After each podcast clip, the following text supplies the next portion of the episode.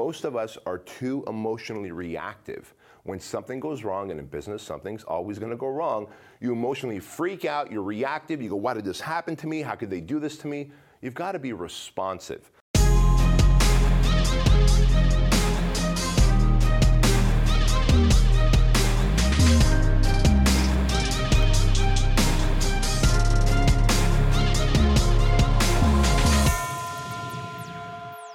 Leadership is a problem. Leadership is a solution. I am here with the man who wrote the frickin' book on leadership, Man Up by Bedros Keuilian. B, we're going to talk about one of your favorite subjects today. Leadership. All right, all right. My name is Craig Ballantyne. Welcome back to the Empire Podcast Show. B, let's first define leadership. Define what it means for an entrepreneur to be a leader and bring the ship of leadership to Yeah. their business. Well, I'll tell you what. It's certainly not just being the CEO. You know, you can incorporate your company, and all of a sudden, overnight, you're the CEO, which technically means you're the boss, and you might get that mixed up with being the leader. Mm-hmm. Leadership is not being the CEO or the boss. Leadership is being able to have the influence and persuasion to move a group of people towards an outcome. And when you think about it, there's a lot of responsibility there. Again, leadership is to have influence and persuasion over a group of people to move them towards an outcome. So much to unpack there. Yeah, because you know someone here might, oh, I don't, you know, I'm a solopreneur, or I have you know one or two people. But listen, you got leadership over family, over your community of your business, you know, the clients, the customers you have. So you're not just a leader at work; you're a leader everywhere, right? And Yeah. leader of yourself too. Of, of self. And that's, you know, in, in Man Up, when I talk about leadership, pillar number one of the six pillars is self discipline. Mm-hmm. Because if you can't lead yourself into your own vision, how are you going to lead a group of others to really bring your, fruit, your, your vision to fruition? It's going to be near impossible, right? Yeah, exactly. So, what are some common mistakes that people are making uh, at both levels of leadership uh, or entrepreneurship? So, let's say, like for the beginner, the person with the small team, or you know, barely one or two, and then the person who's you know in the eight figures. What are the mistakes you see there? Because you talk to so many people. Yeah, so it, it's real simple. In the very beginning phase, the problem is you're a solopreneur, you're your own boss. No one's telling you when to clock in and clock out. And so you end up kind of winging it. And that ends up creating a very loose leader because the reality is you're a leader no matter what. You can lead your business to failure, stress, anxiety, d- debt, or you can lead your business into success and prosperity and, and impact and making it an industry dominator. The difference is this the leader who's a solopreneur right now probably has very loose structure because they go, Well, I'm winging it. I'm doing it all, man. I'm the marketer, I'm the sales guy, I'm the person doing the customer support and running all the systems and processes. Well, hey, I get it. But you could still organize that I'm going to wake up at this time. Yeah.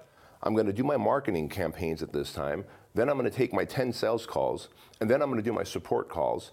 And at the end of the day, I'm going to clock out, if you will, so that I could spend time with my family and be present with my wife and kids or whoever I need to be present with. What were some of, What were some of the mistakes you made in that you know component of your business when you were just starting out? Because Yeah. a lot of these leadership things you learned the hard way. It wasn't mm. like you read a bunch of books about this. You got it all from experience. Sure, sure. And I think that's the best place to learn, right? Is through experience because it's the school of hard knocks. But for me, it was one of those things, well, well, I'm too busy to eat clean, so I'll just eat whatever. Yeah. For you know it, I started putting on weight. Yeah. And I always talk about as a leader, you're a fighter jet. You're not a crop duster. You're not a civilian. You're a fighter jet. In fact, a book that we just both finished reading, Phil Knight's book, Oh, Shoe Dog. Yeah. You know, he talks about business as battle without the bullets. Man, yeah. And so you figure if you're a soldier, you're going to go into battle, man, you better be conditioned physically, mentally, emotionally. Like you better be prepared because you're going into battle and there's a great chance of dying. Well, there's a great chance of dying in business as well. And so if all of a sudden, in my case, I started giving in on food, food became my where I would turn to to stress eat. Sure. And I would eat my emotions because business makes you emotional. Yeah. Right through the stress. And then all of a sudden I start, started spending less time in the gym because I can steal from my personal health and spend more time on my business. Mm-hmm. And you think that's a bright idea until all of a sudden you realize the gym or working out was your source of stress relief. Yeah. Like that was some sort of balance. That anchored my day first thing in the morning. And now I'm spending 15 minutes, if I'm lucky, in the gym, kind of wading through the motions. And so then the stress factor goes up, anxiety goes up. And that's how I ended up having that massive anxiety attack when I was 37 years old, thinking that, gosh, you know, I'm having a heart attack now, and this is how I go at 37. Yeah, and now uh, like I see you traveling here, there, and everywhere, and it's always like one of the first things you do when you land, go to the gym. Like I, when I land, I go to Whole Foods Yeah. all the time. You know, I'm taking care of that side of things. I always get to the gym too, but like you said, man, you got to look at yourself as that pro athlete or soldier or whatever analogy you want to use. And I always like to say, like, listen, they don't make pro athletes like LeBron James play 48 straight minutes of basketball. No, you get timeouts, you get quarter timeouts, you get recovery, you get water, you get fluids, you get you get you know food during halftime, all that sort of stuff. So you got to take the same approach when you're leading yourself. That's exactly Yeah, right. and- and, and- that also creates good habits Right. and a good pattern for you to start leading a team when you get your first employee or your Yeah. first 10 employees or your first 100 employees. right, exactly. Because everyone thinks that, man, I could start leading. As soon as I get my, my, my team in order, I'll start getting shit together and I'll start getting pro- productive, structured, organized. It's not going to happen overnight, man. If you're not structured, organized, productive now, you're not going to be it later, Yeah.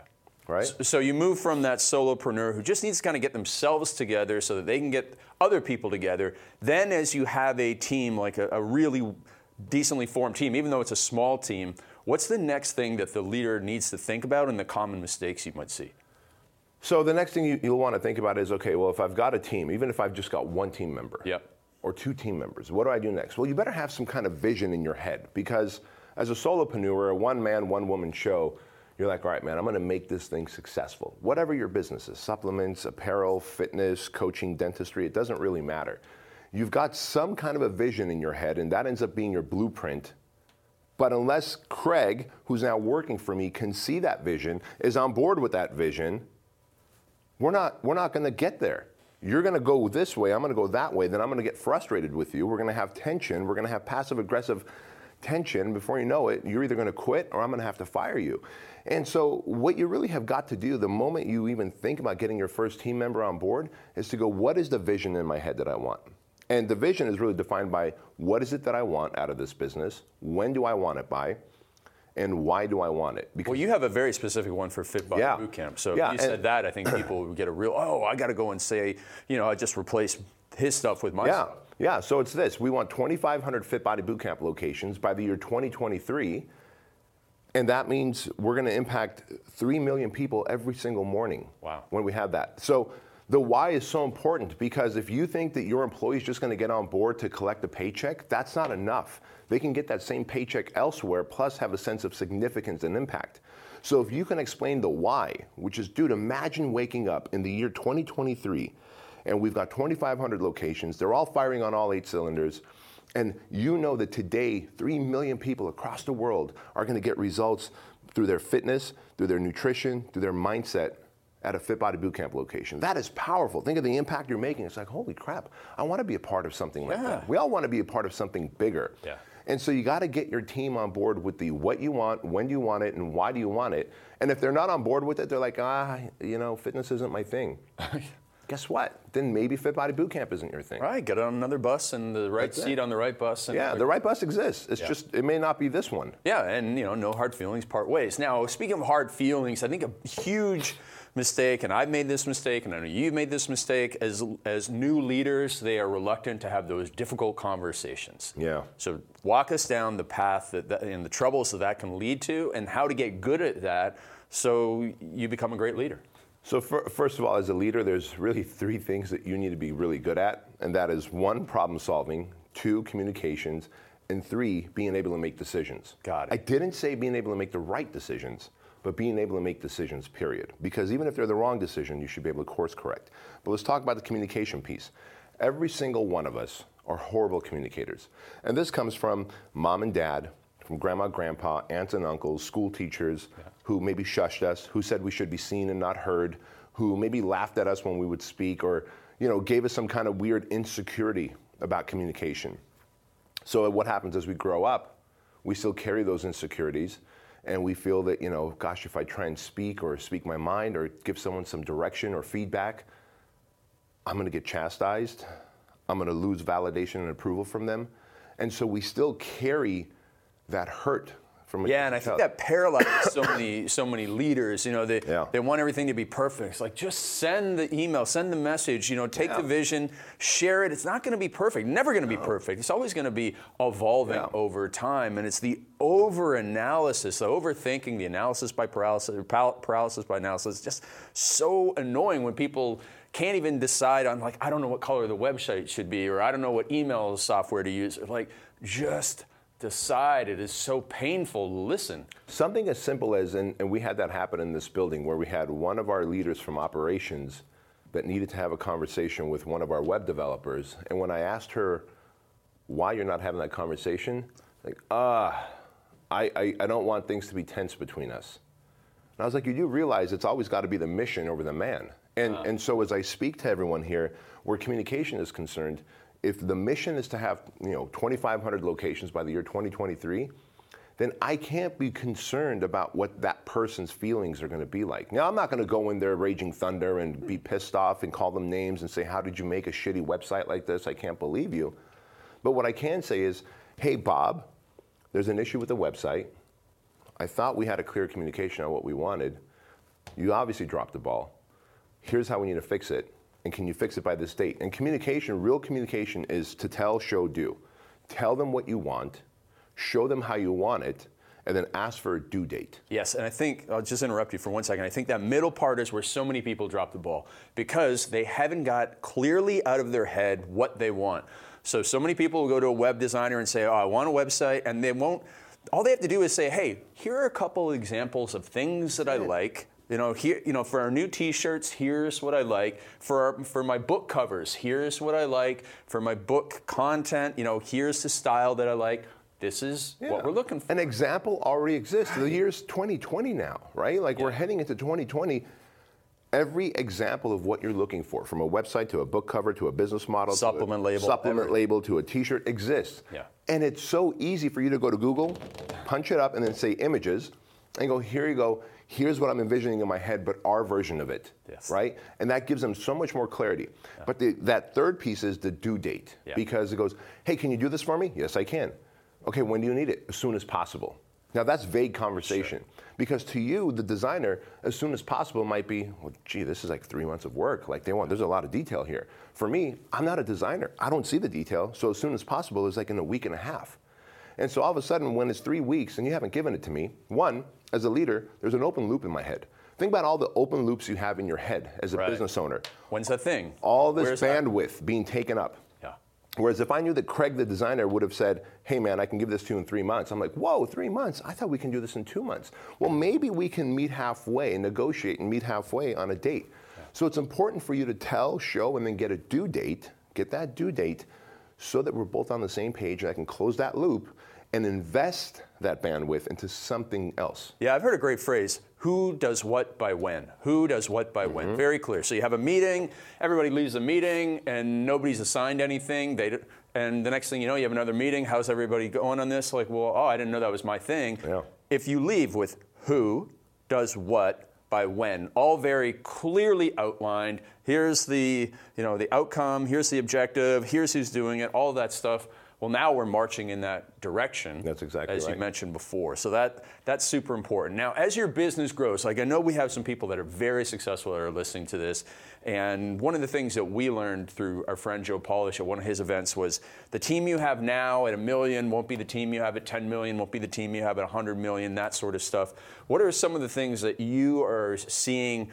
In terms of leadership breakdowns or leadership opportunities as companies grow beyond that $10 million? Good question. So exactly, we learned that at Joe's, uh, at Joe's event there, and our, our friend Clate Mask, who owns Infusionsoft, yeah. has a great book out there called Conquering the Chaos. And in it, he talks about if your business is doing a million dollars a year, when you grow by 300% to 3 million, you will not have the same team. At least 80% of your team will be different. And I remember asking him, I was like, dude, that that worries me because there's a few team members that I really really like and I really believe they can be with me all the way to the end to 2500 locations. I just don't understand why you would say that 80% won't be with me every 300% of growth. Because then I did the math. Well, then when your business goes from 3 million to 6 million, 6 million to 9 million, man, you're going to have a whole new team every time. And he said, Yeah, yeah, you are. I said, Well, then, and I tried to challenge him by saying, Well, what about me? Why wouldn't we have a new CEO? He goes, simple, because you're at events like this, mm. getting the personal development, the self growth, and you're evolving as a human. But you don't invest in your employees and get them to evolve. Yeah. The personal development, the self development, and you're not encouraging them to do that. And so when you're if they're operating at their best capacity when your business is doing a million, when your business goes up to three million, they're still operating at a capacity of a million dollars, and all of a sudden you begin to look down at them and go, man, they are not productive, they are not producing, they are not communicating, they are not problem solving. I must fire them. Or they feel the pressure of not meeting their expectations and going, I don't want to let Craig down anymore, I better quit. And so, really, the best thing you can do is level up. Like, one of the best things a business owner can do who's making multiple seven figures, eight figures, nine figures, is keep pouring back into your team. Man, Our, you do that as well as anybody I know. Th- every week you. you. have something. Yeah, every week we're, we're, either reading a book or we're having a team, uh, some kind of a team training where we took them out to Malibu, or we have someone come out here just like you. Where it was, to me it was well worth paying you twenty five thousand to come out here for a day and work with our team and teach them all their superpowers and teach them how to really work as a team to problem solve and not just to work as individual soldiers. Those are the things that matter when you're trying to move a big business forward. Because as a big business, you're like a cruise ship. If a decision has to be make, made, you're not just going to whip it around like a speedboat. Like everyone has to be on the same page for this cruise ship to slowly, one degree at a time, move. If there's a little bit of friction, meaning half of your employees, a third of your employees are not on the same page, and they're causing friction, that cruise ship is not going to go in the direction that you want it to. When you were a one person team, you were like a speedboat. You're like, okay, I'm going to market on YouTube. And all of a sudden, four months in, you're like, YouTube is not the thing. I don't like YouTube. You can pivot the next morning and go on Instagram and go, boom, Instagram was it. Here's how we're making money. Sure. As a big business, you're a cruise ship. There's a lot of people on that cruise ship, and all those people better be speaking the same language, on board with the same vision, with the same mission, with the same core values so that that cruise ship can go where it's supposed to. Yeah, absolutely. All right. So back to Man Up. You know, you mentioned the first the first pillar was the self leadership. Walk us through the other pillars, how these apply, so that somebody listening who hasn't been able to read your book yet, shame on you for not reading the book yet, or, or listen to it on Audible, but because you you've labored to do that Audible. Oh my God. Yes. Oh my God. Yes. Yeah. T- talk about doing the Audible book. Like, there's an example of self leadership. Uh, it would have been very easy for me to pay someone, anyone, a professional reader, sure. to do the audiobook of Man Up. But I also heard from many people, including yourself, like, dude, you ought to do the audiobook yourself. Well, like, I mean, everybody want to hear. Right? Who doesn't want to hear from the horse's mouth? That sexy voice, putting them. The only problem is being a foreigner. I remember as a kid when we would. Did you guys ever have to do this in Canada? Maybe it's not a Canadian thing, but here in the United States, like public speaking or something. Yeah, we would have to read like a paragraph out of a chapter out loud, and then you would read the next paragraph, and oh, Ed would read okay. the next, etc. And I remember as they were coming along in class. This was like fifth grade. Yeah I would get so nervous. I would get so worried, and I would start stuttering over my words. And I had an accent back then. Yeah, I mean, so, you didn't learn English till you were in first grade or something. Right, and so I started to get this anxiety about reading out loud. I could okay. read in my head just fine, and so I'm thinking, I got to read a book out loud for the entire world to judge and criticize. But the fact was, it's not great leadership of self if I don't. If I tell you, you ought to go and lean into the sides of your comfort zone, you ought to be structured, you ought to do the things that make you uncomfortable, and then I pass on reading my book out loud and have hire someone else to do it, that's being a hypocrite. Yeah, that's like you guys not doing the man, uh, the uh, modern day stuff Project, on yourself yeah. first, and right. asking people to do it. Exactly. Like I saw your post the other day of the you know, the gas mask, and it's like, yep, this works. Yep. I'm like, I don't want to know how you figured that out, but uh, it probably wasn't enjoyable. No, no, no. Choking on, on, on gas is not enjoyable. But, but you but did it. But you did it, and you did the book. So back to the six. The other steps. Yeah, yeah. So obviously we have leadership of self. Self-discipline is pillar number one. Yep. The next pillar is vision. You must have clarity of vision. If you are unclear where your business is going, it's like saying, I'm going to go to California but never really putting it, the address that you're going to, in your zip code. Right. And in fact, Jason Redman, our friend who's a Navy SEAL, he said, look, if you start in, if you start in New York City and you go, I'm going to go to this particular part of California, but you never put a destination in, there was something like a 90% chance if you just try and wing it that you'll end up on the West Coast, but you may end up, there's like a 90% chance that you will be within 100 miles, like 100 miles away from your destination, which is useless to you. Right. And so if you don't have clarity of vision, then you're not going to know where your business is going. Your team's not going to go. So clarity of vision is number two. Number three is communication, which we talked about. You better be able to communicate clearly and get the due dates from of what you want. Number four is decisiveness. Be able to make decisions make the scary decisions, make them fast. You're never going to have 100% of the information you need to make them correctly. In fact, General uh, Colin Powell talks about the 40 70 rule. He says, um, I need as little as, the, as uh, 40% of the information, and I'm ready to make a decision, and as much as 70%. He goes, Rarely in battle do we have more than 70% of the information we need to make a decision. Same with business. Rarely do you have all the information you need to make the right decision. And if you wait to get all the information you need, you're already past the point of no return. In other words, somebody, your competition has already made a decision and they're plowing ahead, eating up market share, and you're just like left in the dust. Yeah, and I think one of the great ways for people to start getting better decision making in business is start making the frickin' decisions in their personal lives. And you told a great story about this at the Perfect Life Retreat a couple years ago, where it's like if somebody says, Where are we gonna go and eat? Make the decision. If somebody says, Where's date night or what movie? Make the decision Yeah. because, man, people just can't decide for anything these days. I figured out about five years ago that the re- number, this is crazy, the number one reason people don't make a decision is because they're afraid to. It's not that they're of any other reason, it's just fear. Mm-hmm. And so I said, well, what if we can train that brain like a muscle? That every time there's a decision, you're just gonna, you know, if, there, if there's a barbell in front of me, I'm gonna lift it. Right. Just been conditioned, put a barbell in front of me, I'm gonna lift it. And so what if you can train the brain like a muscle? And so I said, well, small decisions you can make very quickly. The problem is we all take our time. Okay, which pants should I wear today? Where should we eat today? Where's date night going to be? Uh, should I Uber or should I drive my own car? None of that stuff matters. Make those decisions quickly. And when you do, you're teaching your brain that every time there's a decision in front of me, I will pull the trigger and make a decision. And I'll deal with the consequences because you're going to deal with it. some consequences, whether the consequence of doing nothing or consequences of making a mistake. Maybe the Uber driver was an absolute nut job. Maybe they smell, their car was janky, and the, the conversation was just weird and awkward. But guess what? Next time you're going to drive your car. Right. That's it. You're not, so you just course correct. And so if you can make those small decisions quickly in life, you're conditioning your brain that when big decisions come in business, Yep. I've conditioned myself to make decisions, so I'm going to make a decision fast. Cool. And so the fifth pillar of, of, of leadership is emotional resilience.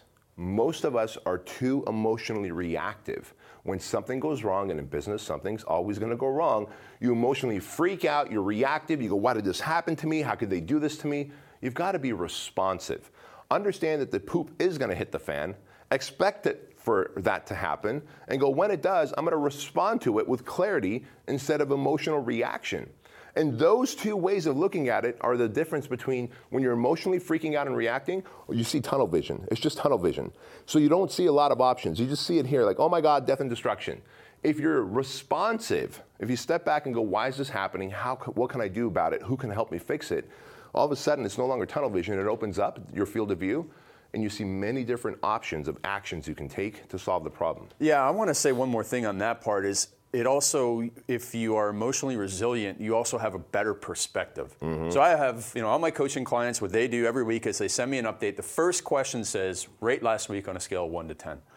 And sometimes I'll get people with 1 out of 10, you know, they're hitting the panic button and I'm like, "If this is your idea of a 1 out of 10, imagine what would your rating be if something bad actually If something happened? really happened. Right. Like I have, I have other people who I found out my wife was cheating on me. Week was five out of ten. You know, it's like, okay, great. That's makes sense. Yeah. Okay. Like you know, you're still alive and all that sort of stuff. But Right. I'm like, you know, one one employee left. It's a one out of ten. And I, like I don't know how I'm gonna go. Like. Dude, stop hitting the panic button. You, because if you're hitting the panic button, then you're not making decisions. You're not moving forward. You're just sitting there, and you're, Yeah. you know, you're getting all anxious and that sort of stuff. So listen, we're all dead in the end, so we may as well make a decision and, and move forward. Amen. Building that high emotional threshold is so important, man. Like I like I like that. You know, some guys like him found out my wife's cheating on me. It's a five. T- t- t- this week was a five. Yeah. Right? Because if you look at that as a one, then guess what? The, mo- the reality is, if most marriages end in a divorce, and I believe the other half of those marriages probably want a divorce, they just haven't pulled the trigger yet. Well, you're going to have a lot of ones if you don't change your perspective. So the sixth. One other thing, one Yeah. other thing. One thing that, uh, from one of your favorite books that really, it, I've always been pretty good with the perspective stuff, but I loved when you were talking about Marcus Luttrell, and I think, you know, when he just said, well, we're taught to, to pack the mud in and we'll bleed out over Yeah. time. So I was telling that to, to one of my clients. I gave that little analogy, and they, they came back and they turned their mindset around. They said, You're right, I packed in the mud and I'm, I'm moving forward. And it's like, Great. What Because that's all you can do. That's it. You know, and you sit there and I'm like, Oh man, I'm all shot up. This is definitely a 1.7 out of 10 today. Right, right. Like, could you, uh, you know, it's, it's worth really telling that story. So, uh, if you haven't seen the movie Lone Survivor with uh, Mark Wahlberg, it's about a Navy SEAL, and there was a book written on it. It's about a Navy SEAL named Marcus Luttrell, and the title is uh, Lone Survivor. And Marcus Luttrell and four other, three other Navy SEALs went up on a mission on a mountaintop. They were going to do reconnaissance over three days on a little village where there's a bad guy doing bad things. And as it turns out, two goat herders and their flock of goats discovered them on the top of the mountain. Now, because these goat herders are not Taliban, they're not bad guys, once they got to them, they're like, well, what do we do? We can't tie them up. We shouldn't kill them. We're Americans. We do things right. Yeah. So we're just going to let them go. They let them go, and unfortunately, those goat herders went down to the village and told the bad guys that, hey, there's four Americans up on that mountaintop. And so a really bad firefight broke out. It was like four against 70 uh, Taliban, and Marcus Luttrell was the only Navy SEAL to survive. The other three died. And um, he was shot up, like his tongue, he got, his tongue was bitten off when he fell off a cliff. He bit off his tongue. His hip was blown up when a grenade landed next to him and his hip was busted. His knee was shot through. His butt was shot through. His arm was shot through. And he's literally crawling, crawling through the mud. And they're just taught that when you have a wound and you've got nothing else to really own his pants during that time when his uh, hip was blown up, his pants were blown off. So all of his medical kit is gone. Got it. So they're taught that when you don't have any medical kit and you're bleeding out, take dirt, take mud, and just put it into your wounds, like plug up the wounds so you don't bleed out. And so he's thinking, all right, well, I'm taught to survive. I must survive because if my guys are going to come looking for me, I, I got to be alive. And so he just goes, all right, well, I don't want to go any further. Like, talk about having a, a one out of 10 day, right? and so he goes, all right, I need to give up. I'm going to give up now. He goes, okay, picks up a rock, draws a line on the sand in front of him. He goes, as soon as I cross that line, I'm going to give up. And he crosses that line.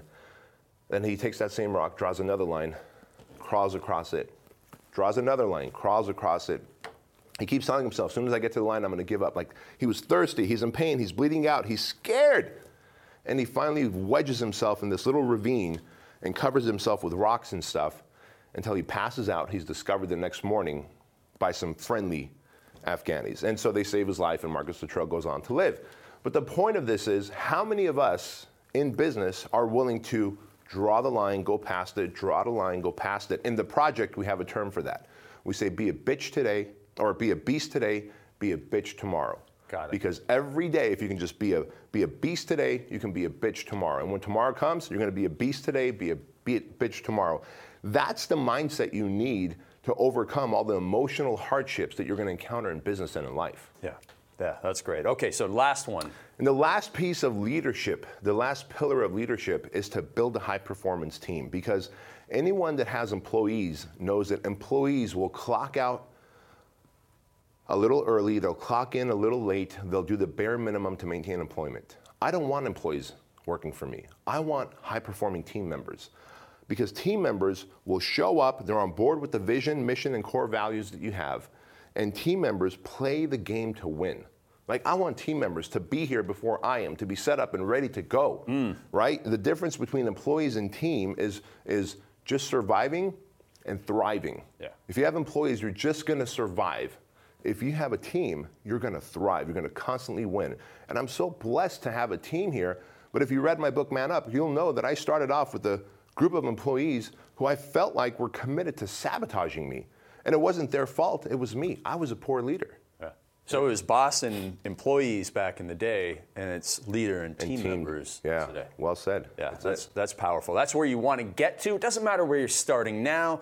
You heard from two guys who weren't good leaders, who, who had a lot of things to overcome. We overcame them over a long time so that you guys will get over it very, very fast and become the leaders that you need to be to grow your empires today.